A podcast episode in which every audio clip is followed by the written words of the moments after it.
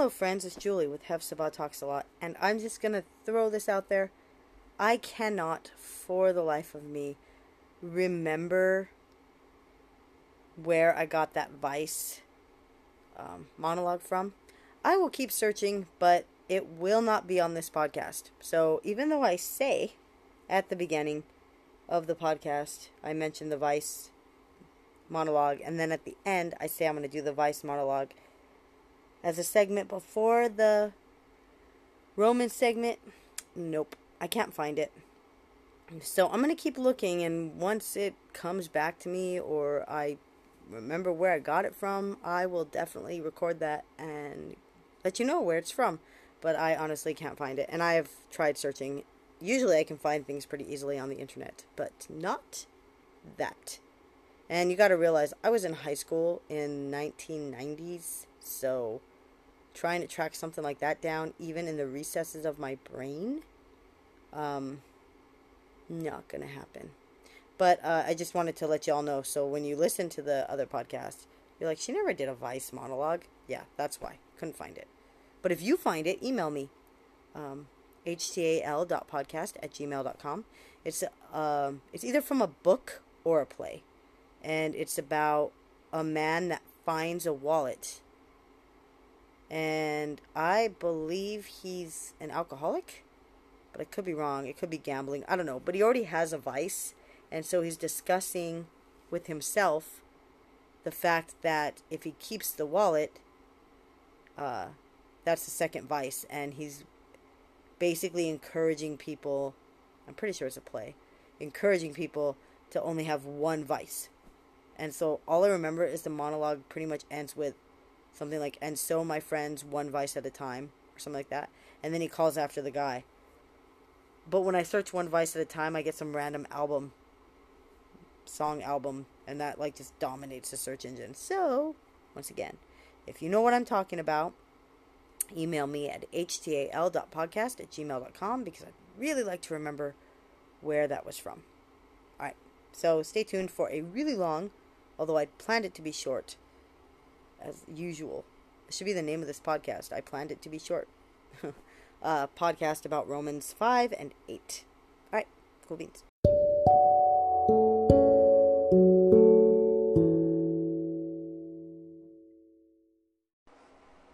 Hello, everybody. It's Julie with Hefzibah Talks a Lot. I don't expect to go too long tonight, but I am expecting to read a pretty large portion of Scripture, so that might make it run a little bit longer but uh, don't expect to talk too much.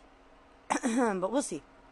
Um, so I've been trying to think about possible blogs. There's a few I want to do, but when I work on those blogs, I want them to uh, have uh, consistency and a flow, and I want to have actually laid out my plan. So those are a little bit on delay.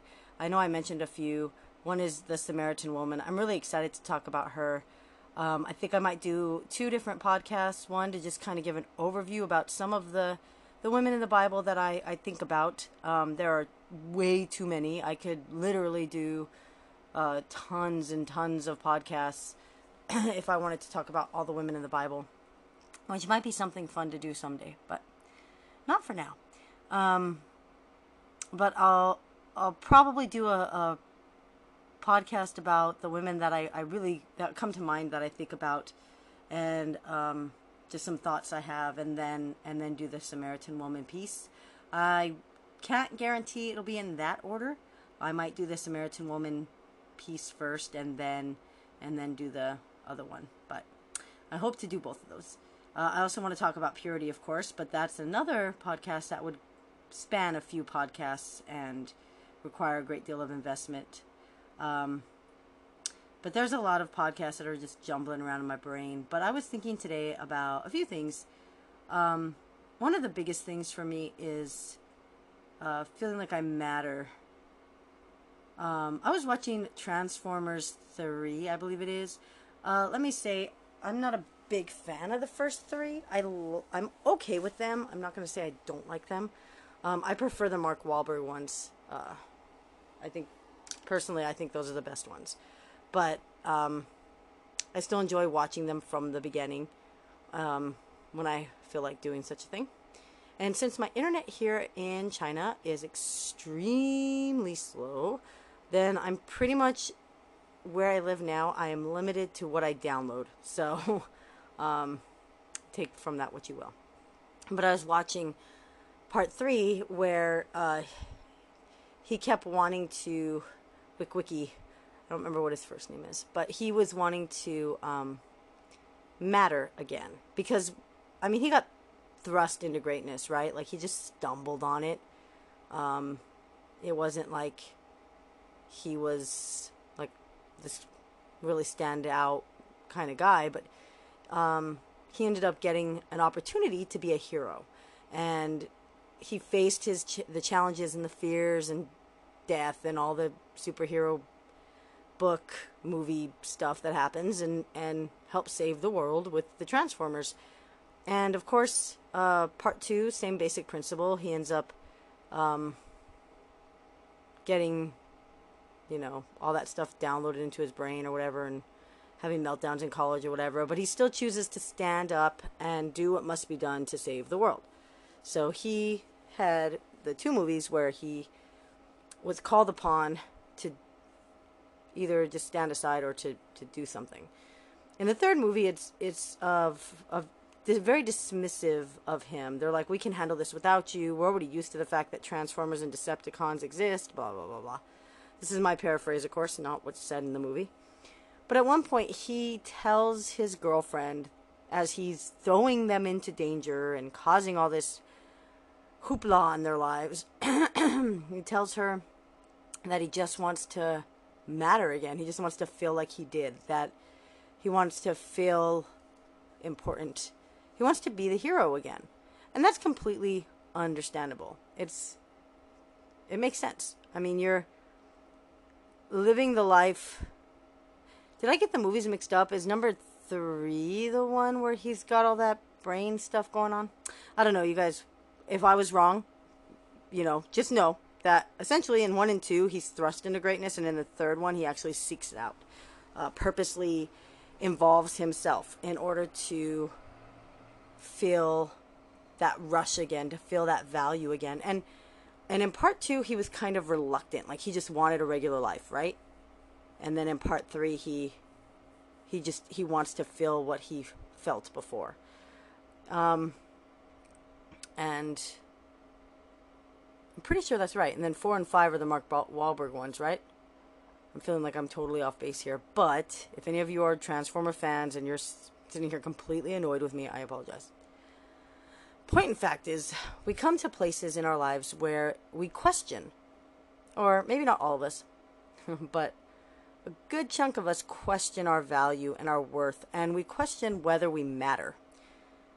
Now, I'm going to be blatantly honest. There are times when this world works overtime to show you you don't matter. And when you live in that kind of a time, it's very easy for the devil to encourage that train of thought. And when you live a life um, where your value is never fully appreciated um, in this world, the devil is going to just rip you to shreds constantly. And the thing is, like God showed me last year when I was facing essentially ridicule for my beliefs. Um, and I, I, mean, that's like the basis of the oppression and uh, persecution I experience. So I'm not by any means saying this like, oh, feel sorry for me. I'm, I'm letting you know I'm fully aware that the persecution I face is really nothing. It's extremely trivial. People call me names or mock me or whatever. And I mean, that's the essential amount of persecution I face from humankind. Now, the devil's after me full tilt because he hates us. He just hates us all. He even hates you if you're not saved. So don't buy into this lie that he's your best friend and hell's going to be some great party because he hates you. He legitimately hates you. So, he's not your friend. But moving on, as I digress. Um, I'm aware that the persecution I face is very trivial. but I, I remember when I was sitting there facing that moment that God told me very clearly that I would never be accepted in this world. And I had to come to grips with the fact that, I mean, he even meant on the Christian level. He didn't mean, just mean like um, unsaved people or anything. He meant um, overall, like, I just was not going to be accepted. And I need to accept that. And it's interesting because a few years ago, when I was facing the call that God's placed on my life, He showed me that the reason he gave me that call is because I have a natural rebellious spirit. And if the world tells me that I'm an idiot for believing the way I believe, then I will stand firm and believe it even more. So he said, because he showed me because I, I naturally love to argue and I stand my ground, and I may not argue like I used to because God's really taught me how to, like, not say what I'm thinking all the time. Um, but I'll still I'll dig in my my heels and I it, I'll be disagreeing with you on the inside while I'm just sagely nodding and letting you say what you got to say um, on the outside. But I was thinking today about how the last few months have legitimately been very hard for me. And I'm just going to give a brief explanation about relationships in my life. So anyone that knows me knows that I have a, a good relationship with my mom, that she's my best friend. And if you really look over my life, she's my only friend. And I know that sounds really weird, but it's 100% true. Now, I've had some some friends here and there. But I my life seems to be the kind of life where they come in for a season and then they leave, and they're fine to leave. Um, I'm usually the one devastated by the, the choice to leave a friendship, um, and they just go on with their life. Some of them go off with, on with their life angry. Don't I'm not saying that they you know whatever, um, and some just go on. They don't care at all. Um, I've never seen anybody have regret about walking away from me, and I mean that's fine. But what you have to realize is what that does to someone when they have to feel like they actually matter to people and realizing they don't. So it's really interesting to live a life where everybody else is entitled and allowed, and I don't mean entitled like they're self entitled. I mean, they're entitled and allowed to experience feelings, to be upset, to be broken. And certain people just aren't. Like my brokenness is not okay. Um, I I have never had a safe place to be broken ever. And any time that I'm upset, my feelings are ignored or they're minimized. Um, but God has given me this ability that people can come to me and just verbally vomit their life on me and I I can take it and I can be there and I can be empathetic even though I don't get that harvest back. So the thing is like if you if you really want to understand empathy, I highly recommend watching Brené Brown's video on YouTube about empathy because if you really want to understand it, see if you're actually being empathetic toward a person, you can watch that if you're sitting there and you're judging them in your mind, you're just like, come on, finish, shut up, no one wants to hear it. Um, you're trying to, you're doing the at least statements, um, which are very annoying, um, or you're being dismissive, um, then you're not empathetic, you're just sympathetic, and no one needs sympathy. Um, so, I mean, it's just something to think about because we all need to have empathetic people in our lives, and they're extremely few and far between. So, as I digress, I was thinking about worth and value, and I was I was telling God like he is really legitimately the only reason I can face another day. And I'm not saying that I'm depressed because I'm not. And I'm not saying that I'm sitting here thinking blah blah blah my life is horrible. I'm not thinking anything like that. Um, it's just if I didn't have Jesus in my life, I would have absolutely nothing. Because everything else is temporal, even relationships.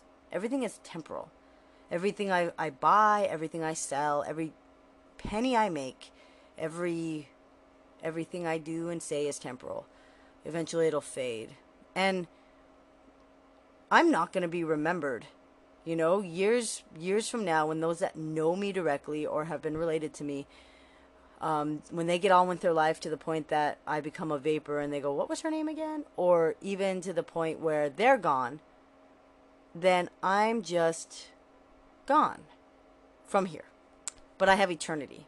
And that gives me hope and peace and comfort and things that a lot of people that are atheists or agnostics or uh, any other religion that doesn't believe in eternity or doesn't believe the truth because there's only one truth. Um, they don't have that comfort. And uh, I don't know how they face it. I really don't. But we're going to look at Romans 5. And I'm going to look at it in two different translations. And so um, I'm going to start in verse 1. Uh, we're going to do verse 1 and 2. Because the other uh, version I'm going to read is the uh, message. Because I like the message.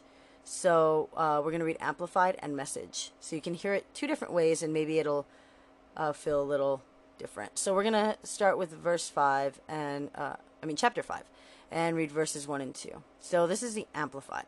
And it says, Therefore, since we are justified, acquitted, declared righteous, and given a right standing with God through faith, let us grasp the fact that we have the peace of reconciliation to hold and to enjoy peace with God through our Lord Jesus Christ, the Messiah, the Anointed One and through him also we have our access, entrance, introduction by faith into this grace, state of God's favor, in which we firmly and safely stand. And let us rejoice and exult in our hope of experiencing and enjoying the glory of God. All right, so that was amplified.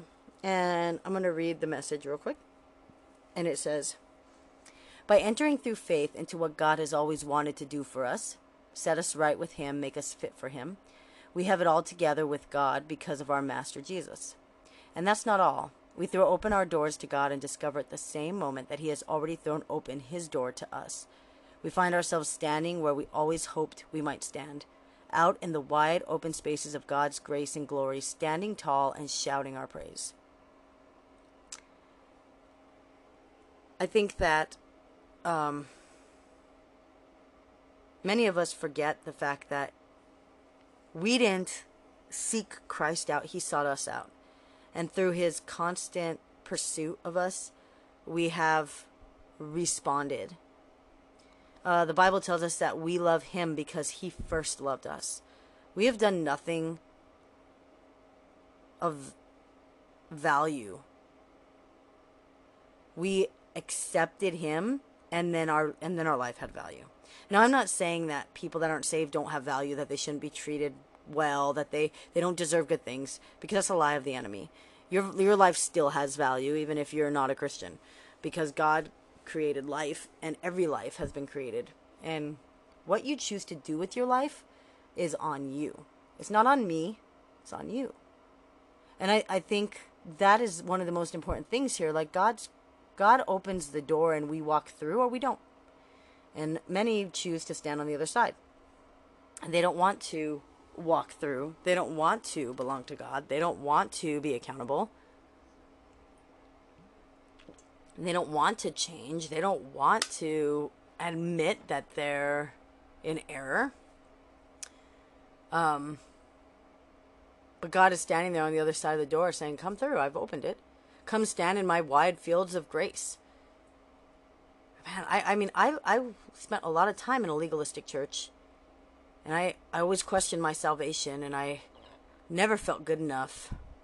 And when I when God broke me to deliver me and put me in a church that taught me love and grace, like now I feel like I'm not doing enough, but it's not like a guilt feeling, it's like a I really should be like more worried like I really should but I shouldn't because that's the whole point of salvation like I'm secure in that salvation I may I may make mistakes. I'm not saying that I just blatantly go on sinning and I'm just like whatever, I don't care, I'm saved by grace.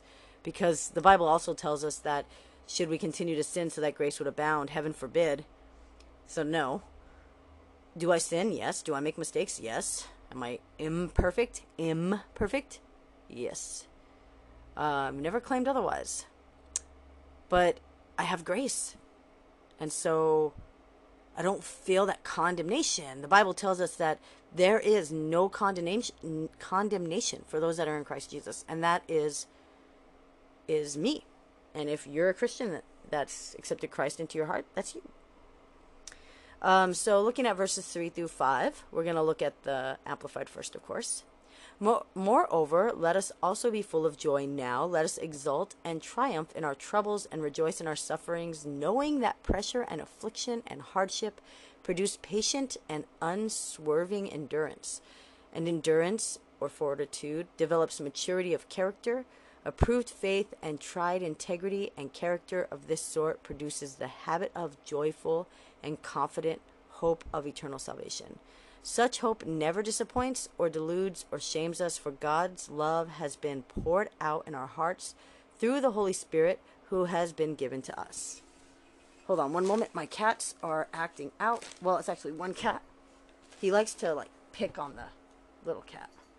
I don't know if you call it picking on her. Whatever. She's sleeping and he's like, "Oh, hey, let me mess with you." Um so I'm sorry about that.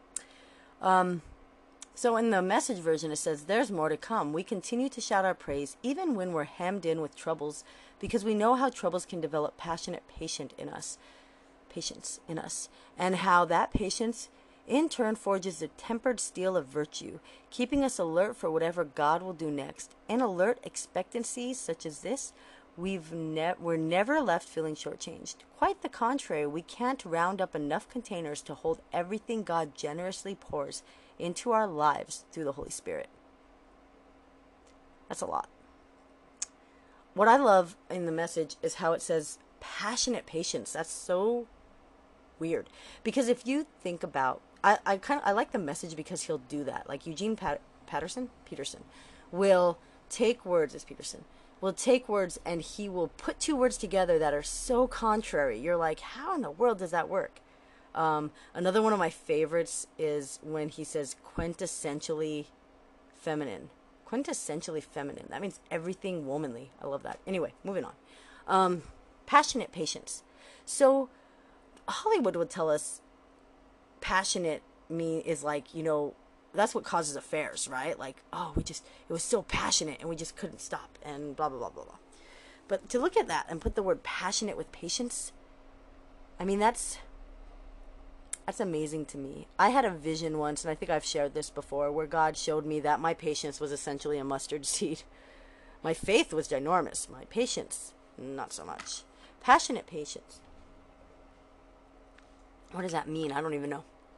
Because I haven't done a word study on it to find out. But um, I envision it to mean like like your patience doesn't need kindling. Like you know how sometimes you have to be revved up for something? I believe that passionate patience doesn't need revving. It doesn't need reminding. It just exists because we trust that God is worth trusting and waiting on. It says that the patient is, uh, he says, forges the tempered steel of virtue. And um, in the Amplified, it says that um, unswerving endurance, and then integrity, tried integrity, approved faith, maturity of character, virtue. Vice or virtue? What do you have? I had I have like a monologue I love. Maybe I'll look for it and I'll read it to you. I don't remember where it's from. I know it's bad. I think hmm, I wanted to say it was from A Christmas Carol, but I'm, I think I'm wrong. But it might be a Dickens thing, but I'll look it up. But I, I, I memorized it and, and performed it in high school, and it, it's about vices. And the, the guy is deciding whether to still keep a wallet he found or return it.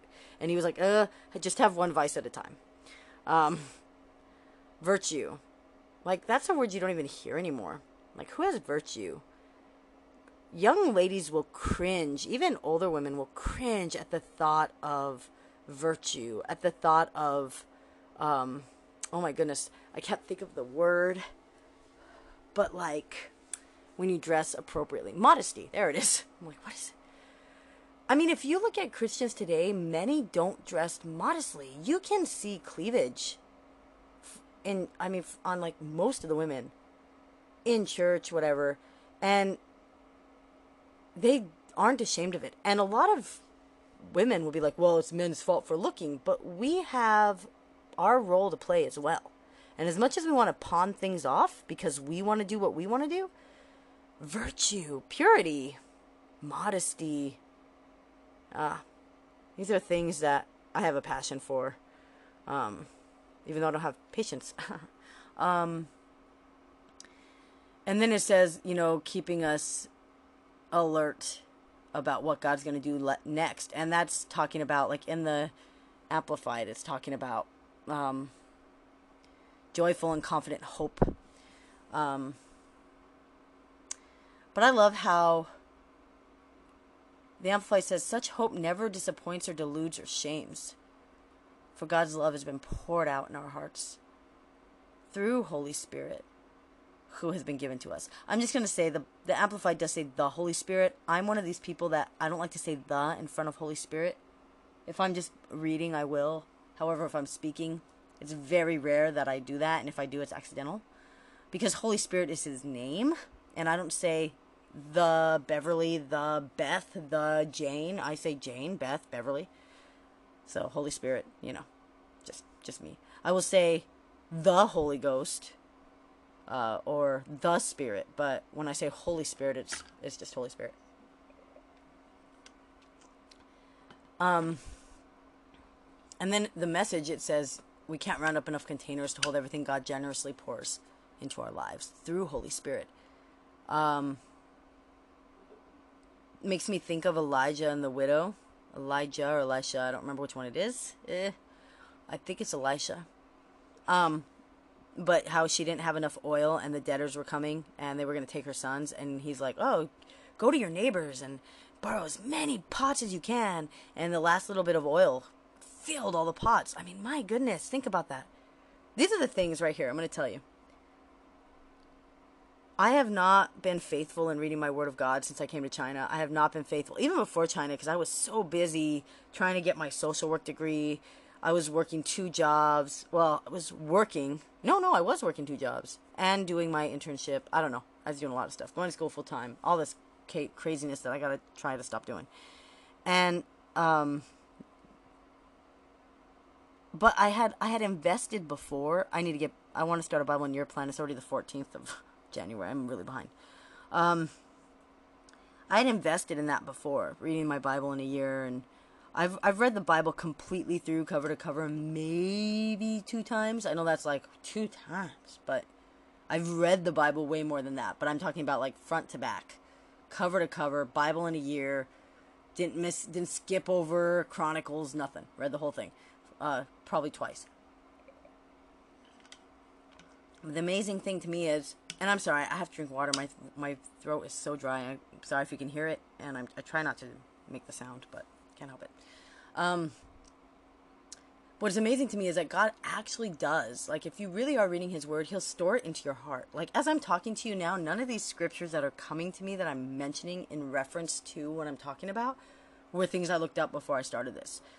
Holy Spirit pulls them out and says, "Oh yeah, I remember this," and then there's this, and oh, so back on point. Elisha with the the oil. I'm pretty sure it's Elisha, and the widow, and they filled every single and the oil did not stop flowing till the last vessel was filled. How many vessels are we to put out for God? Just one and be like, "Here you go." I'm guilty of that. I'm like, "This is good enough, God, fill this." When I could fill my room with vessels and and I'm I'm to mm, hold on. Ah. Okay. I could fill my room with vessels and just let the Lord pour it out. I'm sorry, I have to yell at my cat. And so in order to do that, I need to stop this and start a different segment. So that's what we're to do. Oh, I didn't have to start a different segment. I was able to yell at the cat. She was messing with my turtles. I'm sorry, guys. It's like midnight here or almost 1 in the morning, and my cats, being nocturnal animals that they are, are just being their little rambunctious selves. Um, but anyway, yeah, I could just fill my room with vessels, and I could just have God pour out His Spirit. And that's what we should do as believers. We should just pour out, um, fill the room with vessels to allow God to pour whatever He needs to pour. Um, okay. I just want to say, I like legitimately thought I should just re record this, but as Holy Spirit has been inspiring a lot of my responses, I don't think that's fair. So I'm sorry about having to pause it and all the awkwardness, but let's move on. So we're going to look at verses 6 through 8 now. So the uh, Amplified Version says, While we were yet in weakness, powerless to help ourselves at the fitting time Christ died for in behalf of the ungodly.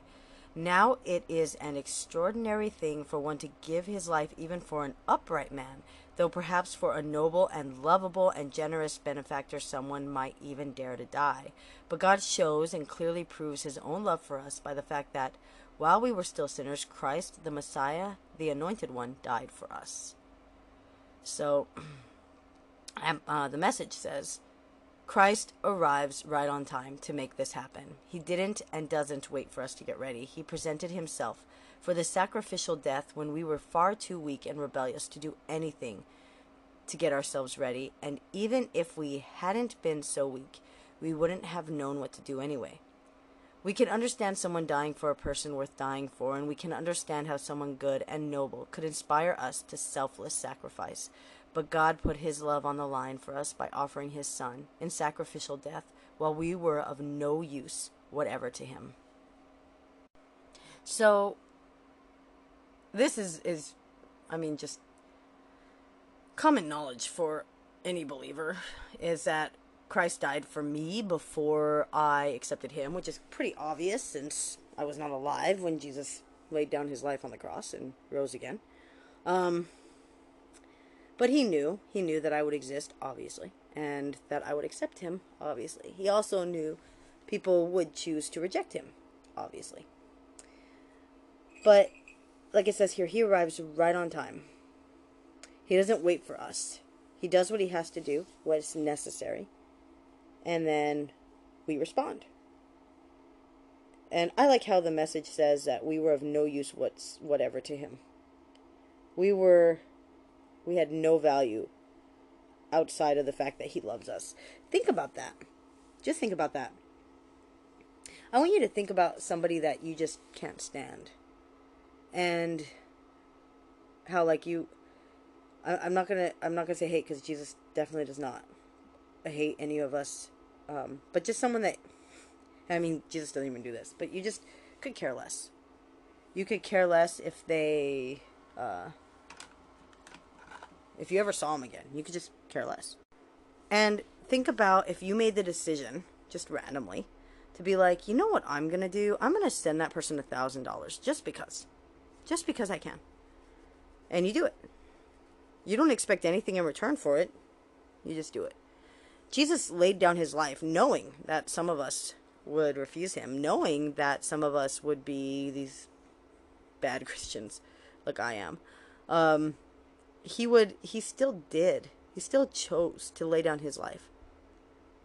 Even though, I mean, even think about this. Like, what are we giving him? Nothing. We're just giving him our love. That's it. And when you think about this world, like how like, for instance, for me, like, that means nothing to nobody. They don't care if I love them. They don't care if I like them. I, it means absolutely nothing to anybody. But to God, that's everything. My love, my choice to love Him and to obey Him is everything. Absolutely everything. So we look at verses 9 through 11. In the Amplified, it says, Therefore, since we are now justified, acquitted, made righteous, and brought into right relationship with God by Christ's blood, how much more certain is it that we shall be saved by him from the indignation and wrath of God? For if while we were enemies we were reconciled to God through the death of his Son, it is much more certain now that we are reconciled, that we shall be saved, daily delivered from sin's dominion through his resurrection life. Not only so, but we also rejoice and exultingly glory in God and in his love and perfection through our Lord Jesus Christ, through whom we have now received and enjoy our reconciliation. Okay, so the message says Now that we are set right with God by means of the sacrificial death, the consummate blood sacrifice, there is no longer a question of being at odds with God in any way. If we were at our worst, if, when we were at our worst, we were put on friendly terms with God by the sacrificial death of His Son, now that we're at our best, just think of how our lives will expand and deepen by means of His resurrection life. Now that we have actually received this amazing friendship with God, we are no longer content to simply say it in plodding prose. We sing and shout our praises to God through Jesus the Messiah. So, we see that we are justified.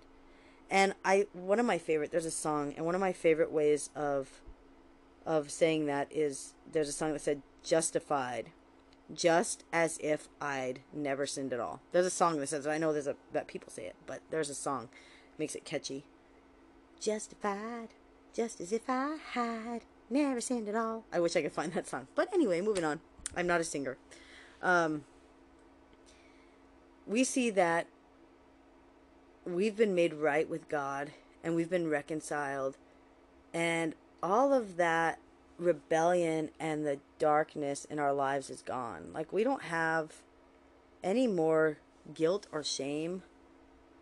We've been made right like it never happened. Like, our rebellion and our sin and all of that never happened. Um,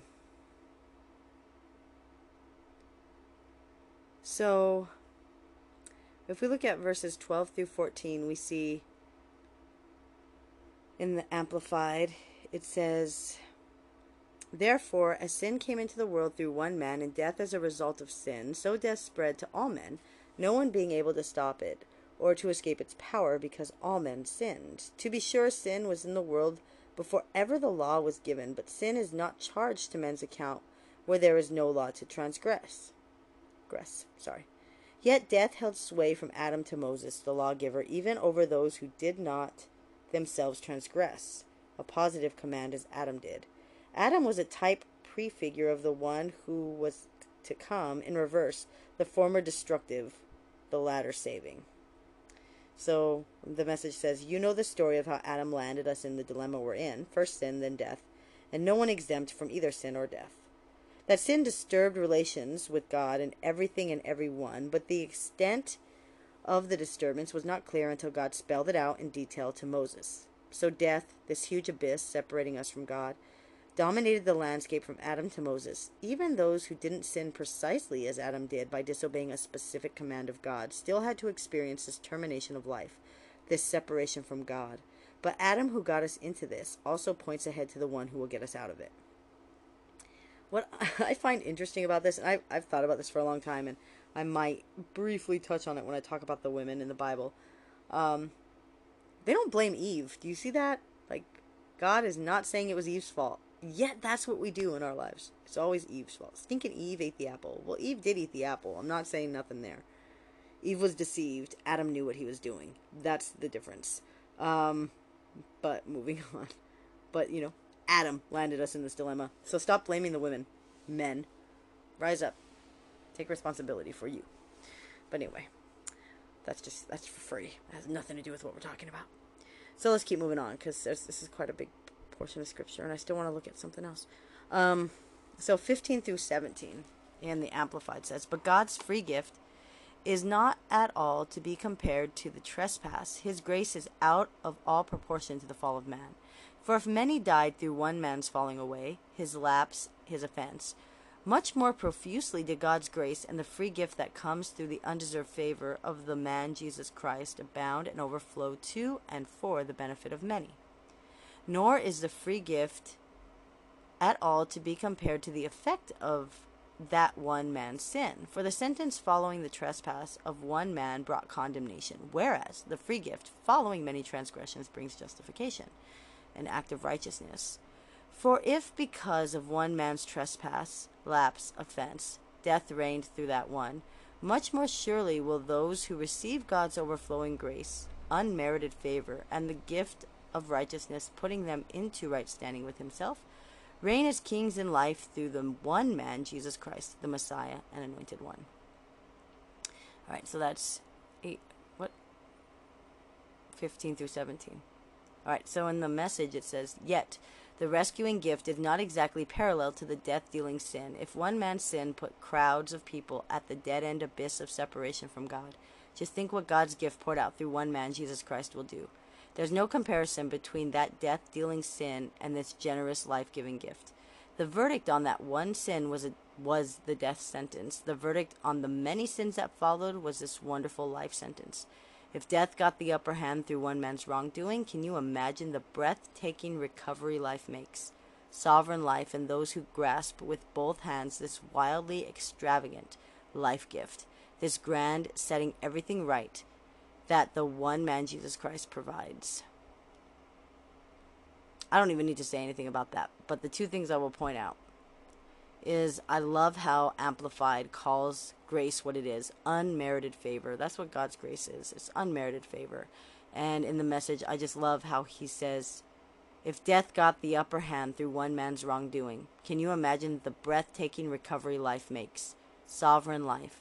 In those who grasp with both hands this wildly extravagant life gift, this grand setting everything right that the one man Jesus Christ provides.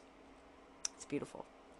Here's the thing most people, okay, you've heard the, the phrase fight fire with fire, and you've heard the phrase two wrongs don't make a right, but most people use either of those in their life. When they get upset, they react poorly, they react wrongly, and they make matters worse. But they will continue to insist that the other person caused the problem.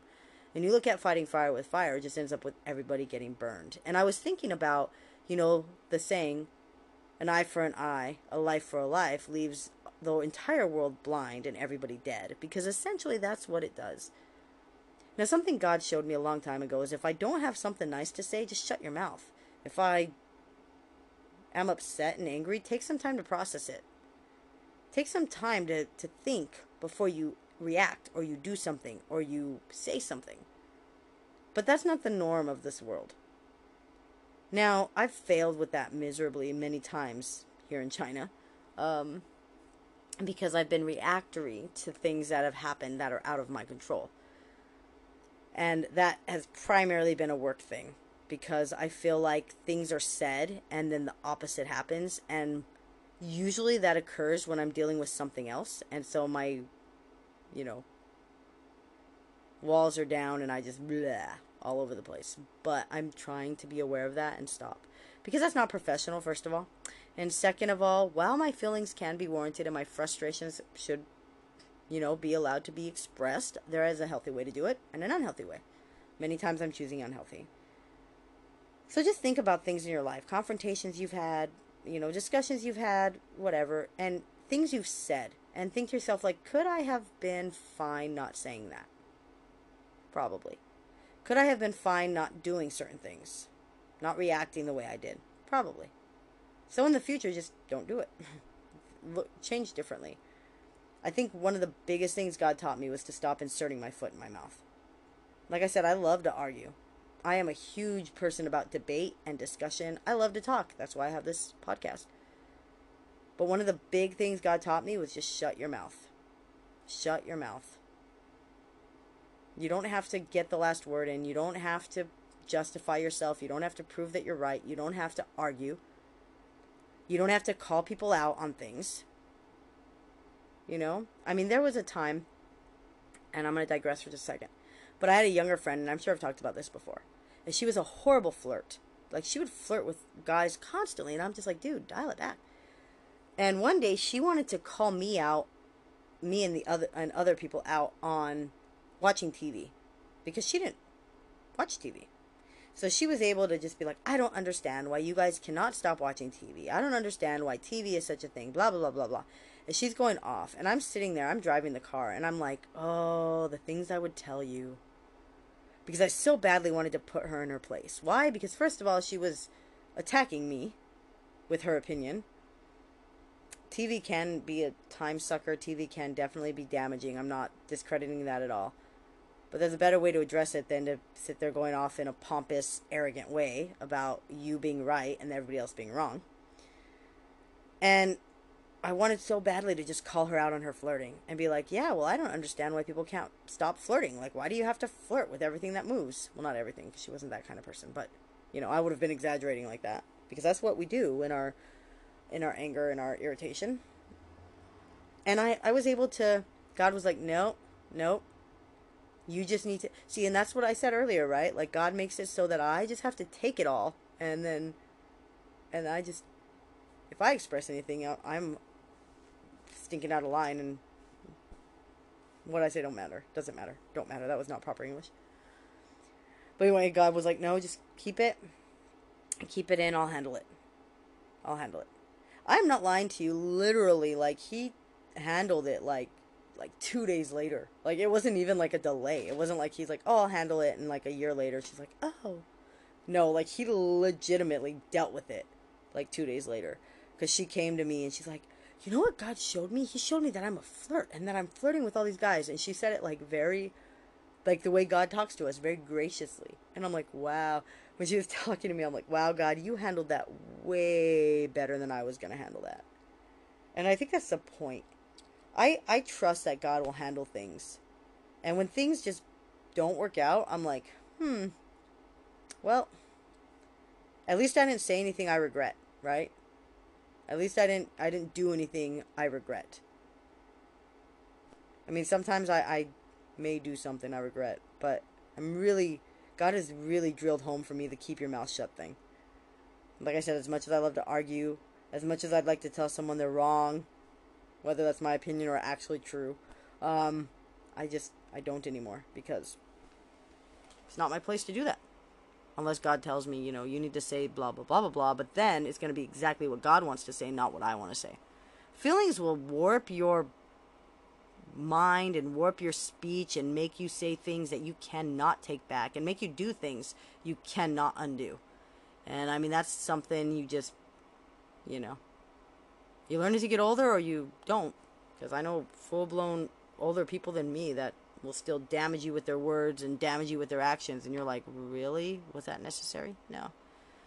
Um i'm almost done with this part. So uh, 18 and 19 in the amplified says well then as one man's trespass one man's false step and falling away led to condemnation for all men so one man's act of righteousness leads to acquittal and right standing with god and life for all men for just as by one, one man's disobedience, failing to hear, heedlessness, and carelessness, the many were constituted sinners, so by one man's obedience, the many will be constituted righteous, made acceptable to God, brought into right standing with Him.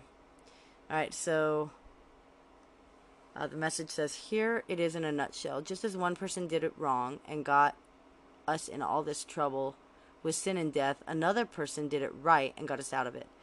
But more than just getting us out of trouble, he got us into life. One man said no to God and put many people in the wrong, and one man said yes and put many in the right. Once again, I don't really need to say anything on that, and I'm definitely not going to because I digressed big time last time. Um, basically, one man screwed it up for us, and Jesus fixed it.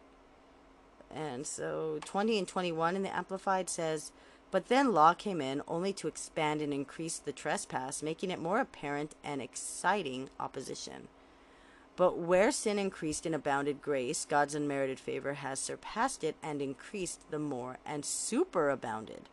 So that just as sin has reigned in death, so grace, his unearned and deserved favor, might reign also through righteousness, right standing with God, which issues in eternal life through Lord Jesus Christ, the Messiah, the Anointed One, our Lord.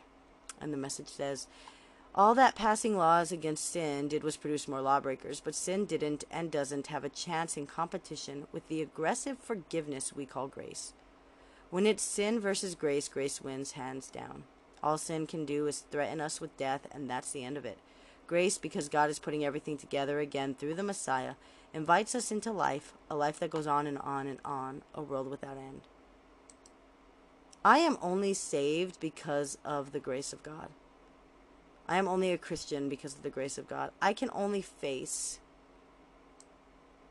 a new day because of the grace of God. And as I said, I can only face life um, the way the world wants the world wants to treat me and the way people want to treat me. I can only face all that with um, the grace of God. And in truth, I can admit that I I'm not perfect and I may do things. I may handle a situation poorly. I mean, I may, you know, respond inappropriately. And it is through his grace that I'm able to continue living my life and try to do things differently next time. But I just want to close this up with Romans 8 um, and just not the full thing. I love the book of Romans. If you want to take some time, I, I highly recommend you read Romans. It's really good. Romans 12 is my favorite. It always will be. But um, I want to read Romans 8 1, um, 1 and 2, and then I want to read. Trying to see. I'm believing it's Romans 8. Let me get to the bottom here. Yes. And then I want to read um, 31 through 39. Yes, perfect. Okay. I had to look because, like I said, the message lumps scriptures together, and if I picked a verse where it was in the middle, it's hard to separate it. But anyway, here we go. So Romans 8, 1 and 2 in the Amplified says, Therefore there is now no condemnation, no a judge, adju, adju, a judging, woo, adju, wait, I'm having a really hard time because it's early in the morning. Give me a second. Let me start that again because I totally just stumbled over that. Okay. Therefore, there is now no condemnation, no adjudging guilty of wrong for those who are in Christ Jesus, who live and walk not after the dictates of the flesh, but after the dictates of the Spirit. For the law of the Spirit of life, which is in Christ Jesus, the law of our new being, has freed me from the law of sin and of death. If you guys have never read Amplified, there are like brackets and parentheses and italics everywhere. So sometimes it's it just plays with your brain. All right. And so the message verses 1 and 2 says, With the arrival of Jesus the Messiah, that fateful dilemma is resolved. Those who enter in, into Christ being here for us no longer have to live under a continuous low lying black cloud. A new power is in operation, the Spirit of life in Christ. Like a strong wind, has magnificently cleared the air, freeing you from a fated lifetime of brutal tyranny at the hands of sin and death. So, um, I'm going to just read part of 3 and 4 according to the message. I don't know if it's 3 or 4. Um, I think it's 3. But I just like this first sentence in the message. It says, God went for the jugular when he sent his own son. God wasn't messing around. He wasn't like, let me try this. Oh, wait, let me try this. Oh, maybe this will work. Nope. He was like, here's what we're going to do. And it's going to, and he knew that from the beginning. The Bible tells us that too, that Jesus was slain before the foundations of the world were set. Like, God already knew we were going to be stupid. God already knew we were going to rebel and be sinful. And God already knew Jesus was going to have to lay down his life. And Jesus knew it too, because in the beginning was the Word, and the Word was with God, and the Word was God. So, Jesus is the Word. Jesus was always there. Jesus already knew from the beginning what he was going to have to do to save the creation that was so ungrateful. But anyway, looking at it, there is no condemnation for those who are in Christ Jesus. And that is just what we need to cling to. Because we're all going to make mistakes. That's what our life is. We're human. And Jesus knows that. That's why he has to tell us that there's no condemnation for those in, in Christ. Um, once again, not that's not a license to sin. That's not an excuse. Just do whatever you want.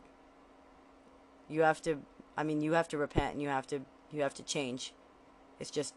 Don't be condemned. Don't be under that weight. Ever since that weight lifted from me, I gotta tell you, I was praying in church and I literally felt it lift. That weight has never been back. I have felt guilt for my sin and I have repented for sin and I I'm not saying like I just sin and I don't feel anything cuz I do, but the weight is gone. Like I have never felt that weight again.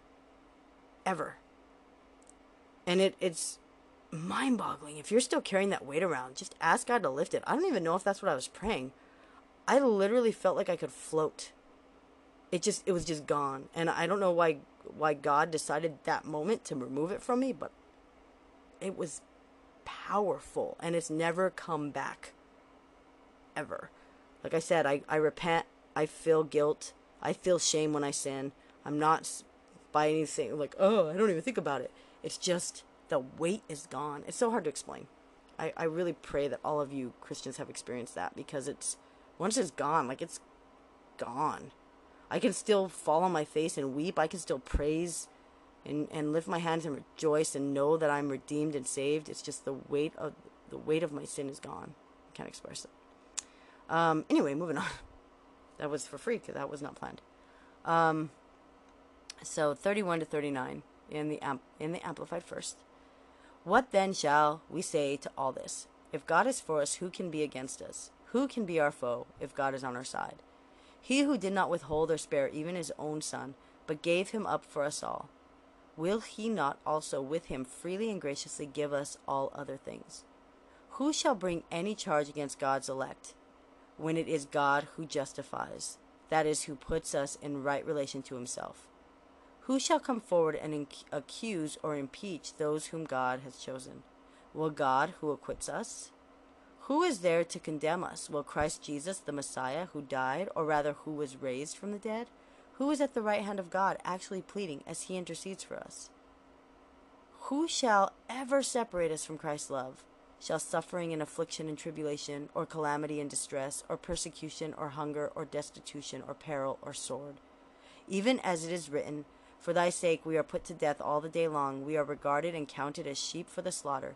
Yet amid all these things we are more than conquerors, and gain a surpassing victory through him who loved us. For I am persuaded beyond doubt, am sure that neither life nor death, nor angels, nor principalities, nor things impending and threatening, nor things to come, nor powers, nor height, nor depth, nor anything else in all creation will be able to separate us from the love of God, which is in Christ Jesus our Lord. That is the most that's one of my favorite verses. So in the message it says, "So what do we what do you think? With God on our side like this, how can we lose?" If God didn't hesitate to put everything on the line for us, embracing our condition and exposing himself, to the worst by sending his own son? Is there anything else he wouldn't gladly and freely do for us? And who would dare tangle with God by messing with one of God's chosen? Who would dare even to point a finger? The one who died for us, who raised who was raised to life for us is in the presence of God at this very moment sticking up for us. Do you think anyone is going to be able to drive a wedge between us and Christ's love for us? There is no way. Not trouble, not hard times, not hatred, not hunger, not homelessness, not bullying threats, not backstabbing, not even the worst sins listed in Scripture. They kill us in cold blood because they hate you. We're sitting ducks. They pick us off one by one. None of this fazes us because Jesus loves us. I'm absolutely convinced that nothing, nothing living or dead, angelic or demonic, today or tomorrow, high or low, thinkable or unthinkable. Absolutely nothing can get us can get between us and God's love because of the way that Jesus our master has embraced us. So just know that nothing can separate you from the love of God. Nothing can come between your his love for you and you. And he is very zealous and jealous in that love. So if anybody tries, he takes care of it. And it may not seem like it, you may not see it. And especially in this world where we're just discounted and cast aside like we don't matter. But we do matter, and Jesus shows us that we matter. It's like it's like the Bible says that we are shown his love in the fact that he chose to die for us when we did not love him, when we were not him, when we were still sinners, or we're not with him when we had not chosen him, when we were still sinners. Yet Christ died. Nothing none of this fazes us because Jesus loves us. I'm absolutely convinced that nothing, nothing living or dead, angelic or demonic, today or tomorrow, high or low, thinkable or unthinkable, absolutely nothing can get between us and God's love because of the way that Jesus our master has embraced us. It's all because of him and his love and nothing, absolutely nothing can get between us and His love. Nothing can separate us. I'm going to read that one more time before I end this segment because I really want you to think about it.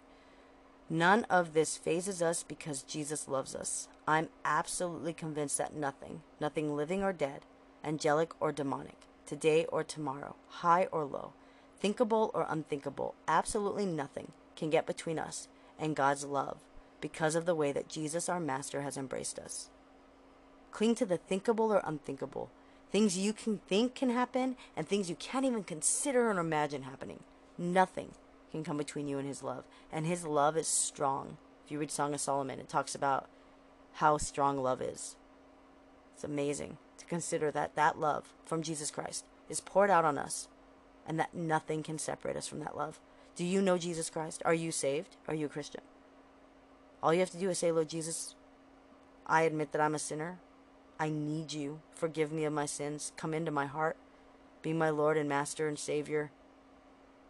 Let me, every day from this moment forward, live my life for you.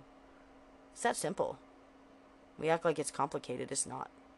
And living for Him is not this drudgery. It's not a horrible, restrictive lifestyle. I'm living in China for crying out loud. I'm living for China, teaching kids English. You know, it's not this horrible beat yourself up every day, feel the burden. Like I said, that burden of sin is gone. And it's been gone for years, like over 10 years. Maybe even 15 years. I don't even remember when he took it, but it's gone. Don't you want to live that way? Accept Jesus Christ into your heart. Because nothing can separate you from his love. That's a good feeling to know. Thanks for listening. Um, I'm going to put the Vice segment before this segment. So um, there's just going to be advertisements after this. But if you want to, send me a line at htal.podcast at gmail.com and I will take a listen. Thanks.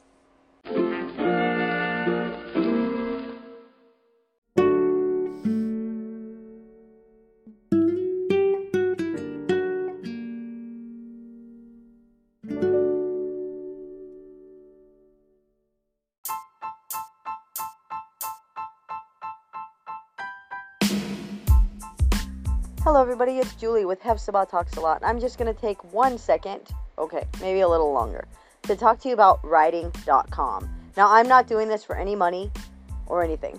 I'm just letting you know about a great supportive community that I think it would be great for you to join. Writing.com has been around for a long time. They actually started out as stories.com, and I stumbled on them when I was a lot younger and joined. And eventually they got too big for that domain and became writing.com in order to encompass more than just storytelling. This website is amazing. It is a community of writers and readers. So if you're not a writer but you love to read, join writing.com. If you don't really read a lot because you're so busy but you love to write, join writing.com. If you're a little bit of both, joinwriting.com. It's an amazing community. Now you can get a free account and then they have paid memberships. I currently just do the second tier, the upgraded membership, and it allows me to have more items in my portfolio. I love to pay to have a membership because I love to support writing.com. That's the main reason that I pay to keep my membership updated and current but I just wanted to have an advertisement about writing.com. Once again, not for any monetary gain. It's not even an official one. Uh, they won't even know I'm doing it. But I just want to encourage people to go and join writing.com. It is truly a place that has helped me develop as a writer. It has helped me be encouraged. And I have met people there that have been my friends through the distance online and have supported me and offered me advice with my writing and has been, have been there with me or for me as I've made these transitions to China and other locations. So once again, writing.com, W R I T I N G.com. Join today